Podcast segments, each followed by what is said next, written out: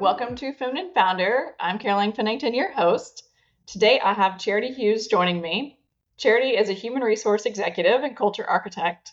She's a people capital champion and organizational development and talent engagement expert and chief member. So, welcome, Charity. Hey, Caroline. Great to be with you. So, I'd love to hear your story of how did you get into human resources? Oh, I think a lot of us kind of fall into it without a, a lot of intentionality, which has yeah. been my experience. I think when you find that you're good at solving the people problems, it, it really falls in your lap. So that's been my experience. And I found that I was very good at it and I really loved it. So here I am being in the people business is interesting because there's nothing you can like put your finger on or pulse on and say this is xyz because you're dealing with a human being and all their emotions and everything else. And so it's definitely a unique place to be. It is. People are messy but i happen to love the mess. So that really suits my personality. Yeah me too. Uh, actually it's funny that you say it like that because that's a good way to put it. So this podcast originated. We follow each other on LinkedIn. I love your content and engage with it frequently. You did a post about company culture and you quoted a recent meeting you had with a C suite executive. And ultimately, uh, you had the conversation laid out. And at the end of the day, this executive had no clue about their company culture. So I'd love to unpack that further for, if you don't mind. Yeah, sadly, this is not an uncommon experience. Um, because really, culture is experienced differently at different levels of a company. So you or I, we could walk into the exact same company and I could experience the culture very differently than you do, even if we're doing the exact same job. Now, obviously, if we're at different levels doing different jobs, then that factors in more heavily. But it really, culture is perception. So it's something interesting that I think executives don't always uh, pick up on because to them, the culture looks very different. And the things that are important in their day to day are not necessarily the things that are important to people at other levels doing different jobs. And that really gets lost because I think we get in our own little echo chambers. And the longer we've been at a certain level, the more that sticks so it's it's always interesting when you're having these conversations to kind of challenge people a bit, and they don't always enjoy it. But um, I think it's important to keep having the conversations to get people to think more about this topic. The number one reason why people want to leave is they're not happy with the culture at the company where they're currently working, and they want to be feel more valued. Uh, and you're right; it's just about perception too. You know, every different level of employees' perception is different, but in general, you know, it's so important that everyone have a good experience. And we can create that. And it's not rocket science, you know, valuing people, making them feel that they're an important part of the mission of the company and that what they do matters. It's simple stuff, but it gets overlooked so frequently in the day to day of, you know, everybody's busy and they're doing their thing and they're worried about what they're worried about. But we really have to take the time to appreciate the people that we work with. So, what are some things companies can be doing to have a pulse on their company culture? Well, there's a lot of different measurement tools. Um, obviously, every company should be doing an annual employee engagement survey, and but they shouldn't do it unless they're actually going to act upon the results because sometimes they're very unpleasantly surprised and then they're like, oh, we, we kind of want to brush this under the rug and not talk about it. And that is the worst thing you can do. You have to be super transparent about it, no matter how bad the news is, because the good news about that is then there's nowhere to go but up. So that's a positive. But, you know, definitely doing that. You can do um, uh, pulse surveys that, you know, say you, you have a decision coming up and maybe you can involve people in some little piece of it where they feel that they're valued, that their opinions matter to get buy-in on different things um, to, to get a sense of where people are and obviously uh, most companies have really jettisoned the annual performance review because once a year is certainly not enough to be talking to people so you know at a bare minimum i think now we'd like to suggest quarterly obviously I would suggest even more than that if you can do it. And if you have an employee that's struggling, you, re- you really do need to be speaking with them more frequently because everyone should know where they stand. So by having these like constant interactions and letting the employees know that you're reaching out and you're seeking out their feedback and their input, it goes a long way towards, you know, creating a culture that feels positive for everyone. I think the transparency piece that you mentioned is so important. And so, I mean, what does the company do if they send out the surveys, the annual surveys, and they get these nasty responses? I mean, how do they pivot and go from there? Obviously, it's easier to brush under the rug, but I mean, I think really rubber hitting the road there and making changes is crucial for improving the culture. Absolutely. And you have to be willing to do that. Like, you have to. I've seen frequently where especially say it's a smaller organization and the founder is still at the helm people can take these things very serious like eh, personally rather where it's like this feels like my baby it feels like an extension of myself i put my heart and soul into this company and to then get bad news feels like it's really hurtful and personal to me and we have to kind of take that out of the equation and you know look at the fact that people are experiencing different things and they have different things going on in their lives as well that contribute to their perception of the culture and how they feel at work and whether or not they're getting along with their colleagues. So we have to be willing to have the yucky conversations. And that is such a crucial piece that transparent communication piece, like you said, Caroline, it is so critical. We, we cannot have strong, healthy companies without it. Definitely, especially when it's better when all the when the employees know the expectations of where what's expected of them number one and then number two how are they contributing to the organizational goals and number three what are the organizational goals anyways they feel more like they're a part of something and this is veering a little bit off the path of company culture but i feel like all of that's part of it because they feel like they're part of something. Yes. We all want to feel part of something. It's been stressed more with the younger generations now when when they survey them and look at the data because a lot of people want to feel that they're maybe part of say a company that is uh, they're, that they're green and they're looking at environmentally sound practices and sustainability is an important topic and for those of us that have been working a bit longer those kinds of things were just not even on the radar years ago but let's face it, sometimes, especially when we're starting out in our careers, we're not curing cancer. Maybe we're not working at the company of our dreams. Maybe we're not, you know, doing the job that like lifts us up and makes us excited to get out of bed in the morning.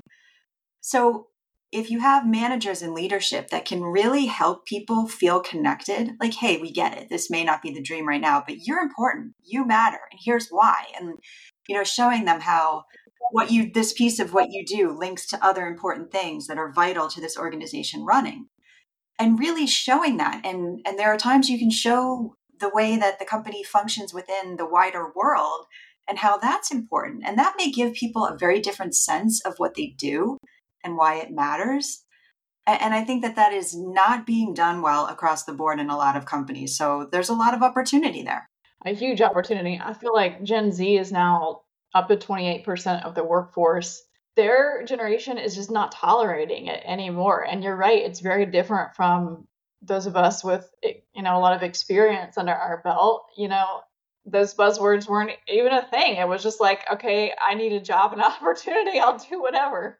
But that generation is coming into the workforce demanding those things and it's changing the way that companies are functioning and recruiting them and all the things. I mean, I have a 30 year old, a 28 year old, and 27 year old twins. And while I wouldn't say that they're like driven by these kind of different social or environmental issues in terms of the work that they choose, it does matter to them. It is a consideration. So we really can kind of look at that and use that to our advantage that yeah we, we may not all be in these companies that are really on the cutting edge of that type of technology or that type of thinking but it can still matter. And we can still make it a place that is you know not just palatable but attractive to candidates that with that are younger with that mindset. So I, I definitely think like you said the opportunity to do more in that area it's important. So what happens when companies don't take the company culture piece seriously? They they flounder. I mean, it's there's so much data to back that up that you have a revolving door of employees. Your strongest people will leave. Um, you'll be left with more mediocre people that don't have as many opportunities elsewhere. So it just becomes kind of a vicious cycle of circling the drain because culture is important. And, you know, when we're talking about what people valued years ago and that it wasn't even really on the radar, it was like, hey, I'm grateful to have a job. And if I get treated decently, then that's a bonus. That's no longer acceptable. And nor should it ever have been, really. But companies need to look at that as an opportunity instead of i see older c-suite people sometimes who they have an annoyance about this almost like a pushback against it like well i, think of like i don't know fraternity hazing like hey i had to go through all the hard knocks so why should it be easier for these younger kids? You know why should they get all these things that they're demanding and the entitlement mindset and all of that? And it's like yes there's some truth to the idea that maybe there are some kids that are kind of in that entitlement mindset, but really they just want basic things. They want to feel good, they want to feel valued. And I don't think that that's something that's should be so out of the question that we just kind of push back and say no. It's interesting that you say that because I've actually seen that a good bit too. And the ones who embrace it and are more open minded do a better job overall with not only recruiting that generation, but retaining that generation. And even that includes the millennials too. Um, so the more open minded you can be as a leader, the better. Yeah, and bringing those younger people in to the fold and mentoring them and showing them that there are career paths available to them within your company and that the opportunity is there. And even if your ultimate goal is to move on to company X or to take a different path, here's how we're going to support you in doing that. Because so many companies have this very exclusionary mindset that, like, oh, we're not going, going to invest in anyone's development unless they're basically like an indentured servant, like they're locked into us forever. That is so wrong to me. I mean, it's a terrible mindset because we all should be looking at how are we developing this workforce because it's going to go like this you know through throughout different companies where we're going to pass candidates back and forth and that that is it's like content sharing like this exclusionary mindset i don't agree with that at all. So i'd love to talk more about your guiding principles and key influences when it comes to company culture. Can you kind of elaborate on those two principles and kind of how they go together when it comes to company culture? My guiding principles um, i believe in employment is a contract, right? So there's there's all kinds of crazy I don't want to say advice, but different things that are put on on say LinkedIn for example that get a lot of engagement and they sound very nice and and they're very kind of employee centric and I love that. But in reality, they wouldn't work so well. So it's like we have to have that balance of what is going to work in a business sense that lets us all make money so that we can give as many people a good job as possible while taking care of the people. So that back and forth between employees and employers and that contract that's that's made when someone is hired it's it's always in the employer's favor. The employer always has the upper hand because they're really the ones that at any moment can say, you know, you, you don't work here anymore. So to me, employers that can really lean into giving as much as possible are the ones that will win. The ones that aren't looking at employment as simply transactional, that have the mindset of, we want to be here for you. We want to give you as much as we possibly can until we can't. And when employees know that and feel it deeply, they are going to be there for the company. But we haven't had that in a long, long time. So, if if ever, really, I mean, there used to be the days of working for an employer all your life and getting the gold watch when you retire and feeling like there was some element of loyalty there. Not so much, and on and on both sides, and it makes sense. So, if employers are serious about keeping people engaged and wanting to work for them, they have to be willing to give more is there any specific industry that you've seen that maybe does a better job than others when it comes to company culture? I don't know that I would say a specific industry. I think it's more about mindset. So, that example that I wrote about on LinkedIn, that particular set of C suite folks that I was talking to, that was uh, people that worked in banking and definitely tends to be kind of an old school um, conservative mindset in that industry, which makes sense. I mean, we don't want people getting creative with our money, but it does hurt industries like that in terms of culture when they're not able to move past, you know, this is the way we've always done it kind of thing. So, if you're a leader, executive listening to this podcast now, and you are going through the process of taking on the mindset shifts to improve the company culture at your organization, what's a tip you would give to somebody as to where to start? I would say look at treating people as humans that have intrinsic value, not just value on a spreadsheet, not just, okay, this is the productivity number based on this position. Because obviously that's it matters and we have to do it.